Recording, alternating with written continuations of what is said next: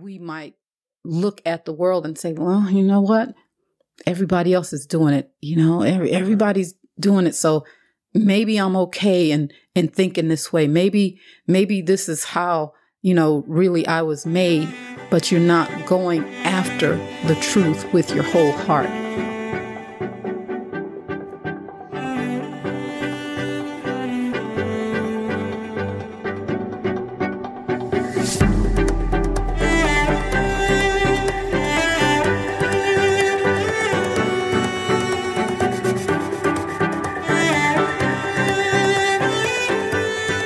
Yeah, the world always gives us something to draw us. And we were talking about this the other day about the kingdoms of this world. You know, Jesus is being tempted by the enemy. The last temptation, he, he takes him to a high place. He said, these are the kingdoms, plural, of, of the world and the glory thereof. And if you bow down and serve me, I give you all these things. And so this is an attempt on Christians to say, there's something much better than the kingdom that I have. And if you look at it right after that, that scenario, Jesus replies back and says, I'm only going to worship God. Only him will I serve. But then his message comes and repent for the kingdom of God is at hand. So Jesus, from this scenario, you see that Jesus was quite aware of the kingdoms of this world. Right to me, I attribute to the lust of the eyes, the lust of the flesh, and the pride of life. Right. Because the Bible talks about this being in the world. So when Jesus says that, he says, you will offer me these kingdoms that are, that mean nothing to me because I know that I don't need that. If I do pursue the kingdoms of the world, then he says, you're serving me. You know, you're worshiping mm-hmm. me. Jesus automatically says, no, there's only one that I want to worship. There's only one that I want to serve. And he tells it in his message. He preached kingdom singular mm-hmm. of God. Right. So he's letting you know that the kingdoms of this world is nothing compared to what God has given us as Christians mm-hmm. in the kingdom of God. Amen. It's a different way of thinking. That's right. It's a different way of talking. It's a different way of living. Right. You know, so Jesus is saying, you know, this is much better than what you're offering me that I can find in the world. Mm-hmm. We have an issue because of the fact that depending on people we love, depending on um, what we want to believe or how much of the world we want to take with us, that begins to distort what God is saying mm-hmm. to the sense where you're moving that way and say, well, I don't think he really meant that. I don't think he would be that way. You have to go according to the scripture because that's what we are going to be living by. Mm-hmm. Jesus says, depart from me. I never knew you. And there's a reason why he says that is that the fact that there is a way that seems right unto a man, but the mm-hmm. end there is death. I'm giving you everything you need for abundant living. Follow it. Follow it and your foundation will not crumble. Just follow it. Did you have anything? Because there's a scripture I just want to attack real quick. Yeah, go ahead. Okay. It's in, it's in Matthew and it's in Matthew 7, 28 and 29.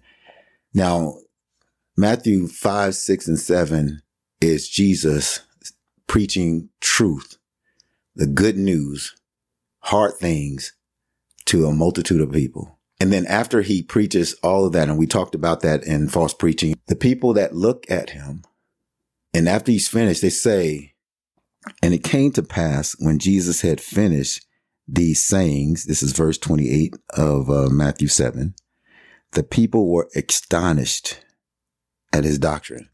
So we can stop there. Why was they astonished? Because he was saying something different than what they heard. He was preaching the truth. It wasn't, it wasn't covered up. It wasn't kind of soft. It was, I mean, he was giving stuff that today if we had the opportunity, if Jesus pre- preached right now and the disciples were preaching right now, I am sure religious people would crucify him again, hang him on a tree because he was talking things that are contrary to what we really want to hear, but it's the truth. But this people recognized these things and said, wow, this is something different. We never heard the word like this before. And so they defined what that looked like. They defined the message that Jesus presented to them, that truth that Jesus gave to them. They defined it as spoken with authority, hmm spoken with power, with a right. You know, Jesus spoke with one who had authority. And so he don't preach like the scribes, which means that's like a, a level down from authority.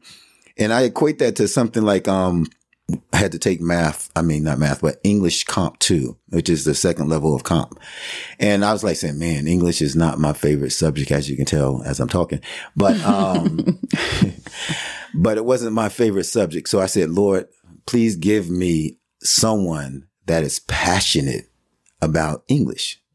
Because if they're passionate about English, I get excited hmm about whatever subject it is, right? I mean, not only did he grant me somebody who was passionate about English, she was a Christian, man. It was like crazy. I'm like, oh yes, Lord. And I got a good A in that class. I'm just saying that anybody that's been through school will tell you they learn more from a teacher that is in it, in the subject, than they do of a person reading the subject. Subject. Yes. Yes. You know, that's just it. And Jesus is saying this, this is what the crowd picked up. They said, man, he's preaching with authority and power. You get a teacher that's passionate Yeah. about the subject they're t- talking about. The students like, like, yo, man, I learned a lot from hmm professor such and such or teacher such and such because Yeah. they catch you, they get you in there, you, they have you versus a teacher that is reading from the book. And we all know the signs of a teacher that's reading from the book. If you open your ears, it sounds something like this. Yeah. Exactly. I had one. Yeah. I, I had one. Um, it it was, uh, I think it was an e-business class, and that's exactly what he did. He read verbatim, page by page, and I'm like, "What is this? I can read this myself. I need basically him to explain and expound and and give examples so that I can see more than what's on the page." And he wasn't doing that. And I think that's what Jesus did. Right. And so, which signifies that as Christians, and we have to convey a message to the world in love, mm-hmm. with sincerity, that the world will respond to a truth. They might not receive the truth we're, we're laying down, but they will respond and with us an ex- excitement about what we say and know that eventually, if they're drawn by God to Christ, it will be because they'll come back to you because they felt your authority in the words you were preaching. But if you are preaching another gospel, if you are presenting something like a scribe, like it says in, in verse 29 of Matthew 7, then they'll know the difference. The world is not crazy. They Right. understand when truth is laid down, whether they receive it or not, they know you are the real deal versus somebody that's going through the motions, that's just reading a book. They know there's a difference. There's a difference. There's a difference. And we want to be different makers. That's we right. want to be people that walk around with the word of God with authority, Mm-hmm. not somebody just saying, Oh, I'm just going to say this or do this be- because I don't want to offend you. I want you to be comfortable. You know, I love, love, love, love, love, you know, but there is a balance that we have. And we talked about this last time, a balance in Christ. Anything other than that is hmm unjust balance. Yeah. Yeah, this is uh this this subject is, is it's something, you know, and as Christians, you know, it's we can use that we can use that terminology for ourselves. We need to be woke to the enemy's devices, to the to the devil's work. We need to be woke because it says the the scripture says that in 1 Peter 5 8, it says, Be sober, Mhm. be vigilant, because your adversary, the devil, walks about like a roaring lion, seeking whom he may devour. And all of these things, these issues that's coming up, the injustices, whether it's racial or social, um, economic, and all of these different injustices, when we focus just on that and how we in ourselves can solve that issue, it won't be solved. We have to, as Christians, look to the Savior for how we need to respond and what we need to do in these different scenarios. So we need to be sober, be awake, be alert, be vigilant, you know, stay on it, stay connected to, to, to truth. And, and we handle it with truth, not with our opinions, not with, with Right. what we is think, so true, yeah. not with, um, something of the past. Cause you hear people all the time. We need to be, um, we need, we need, people need to be educated. People need to be this and yeah, to a, to a certain degree, you do need to be educated, but we need wisdom. We need the wisdom that comes from the Father as to how we are supposed to walk through this situation, through this, these things, these, this day and time, Mhm. Because the enemy would have us to take our focus off of what is truth, Mhm. the spiritual, our spiritual well-being and place it on our physical Right. well-being. Right. Um, so we have to be careful about that.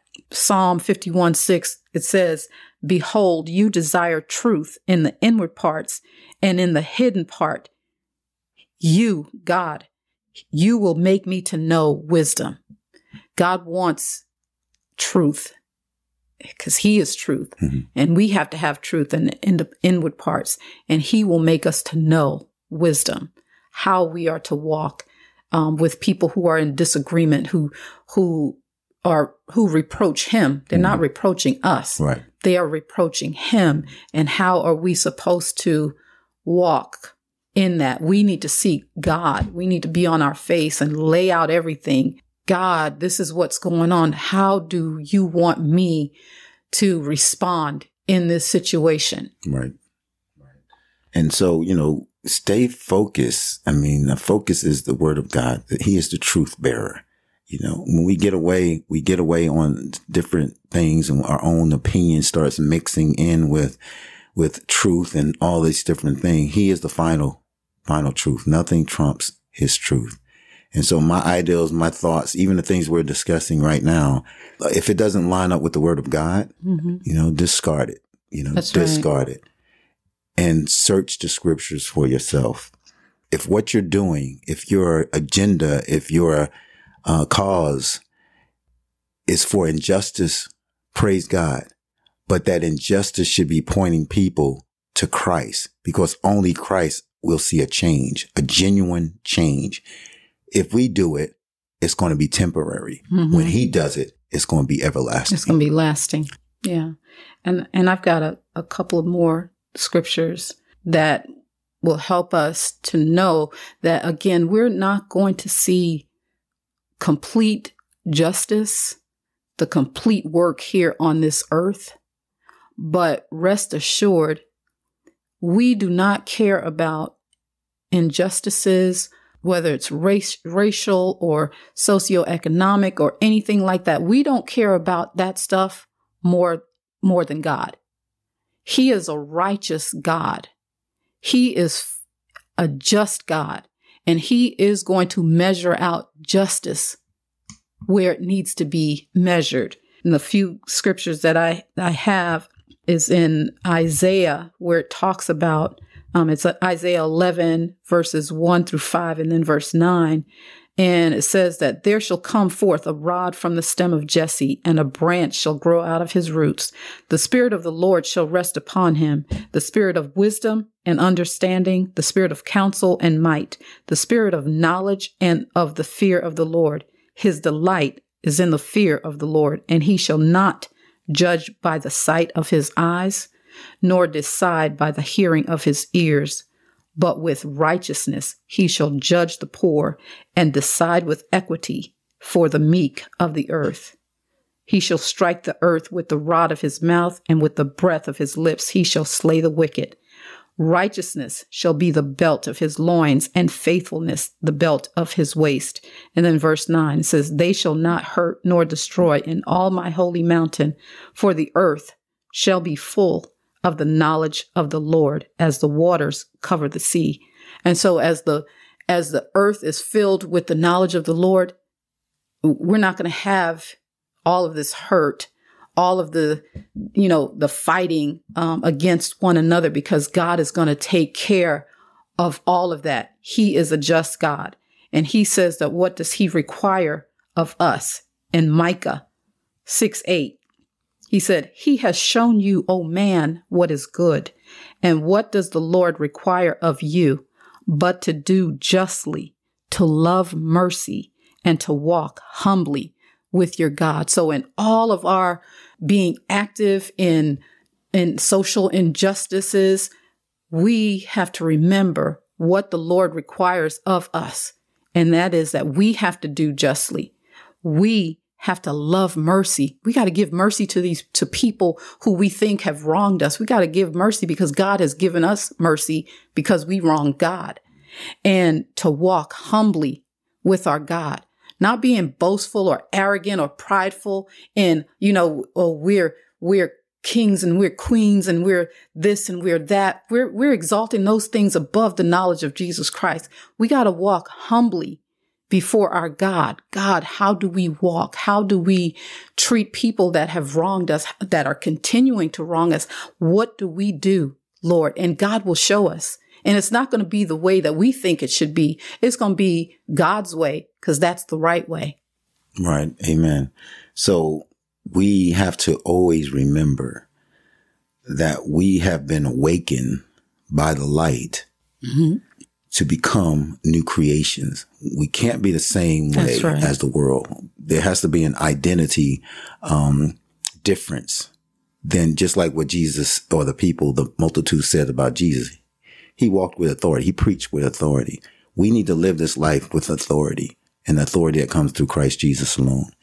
And also, and that was found in two, 2 Corinthians 5:17, but we are also called to be a chosen generation, a royal priesthood and first Peter 2 9 will give you the description of who we are in Christ Jesus. So those are the things that we are supposed to be. We're supposed to be um, ministers of reconciliation. Mm-hmm. Know, Amen. These, this is who we are. That's right. So what does that look like? Well, it's, it's not presenting to the world an unjust balance of what righteousness is. It is presenting to them Jesus Christ and we are the righteousness of God in Christ. So that's what we should be representing Amen. in this world. So we thank you very much for coming into our conversation, our conversation, our devotional conversation. And we hope and pray that God does something in your heart so you find the treasures that God wants you to find. Amen.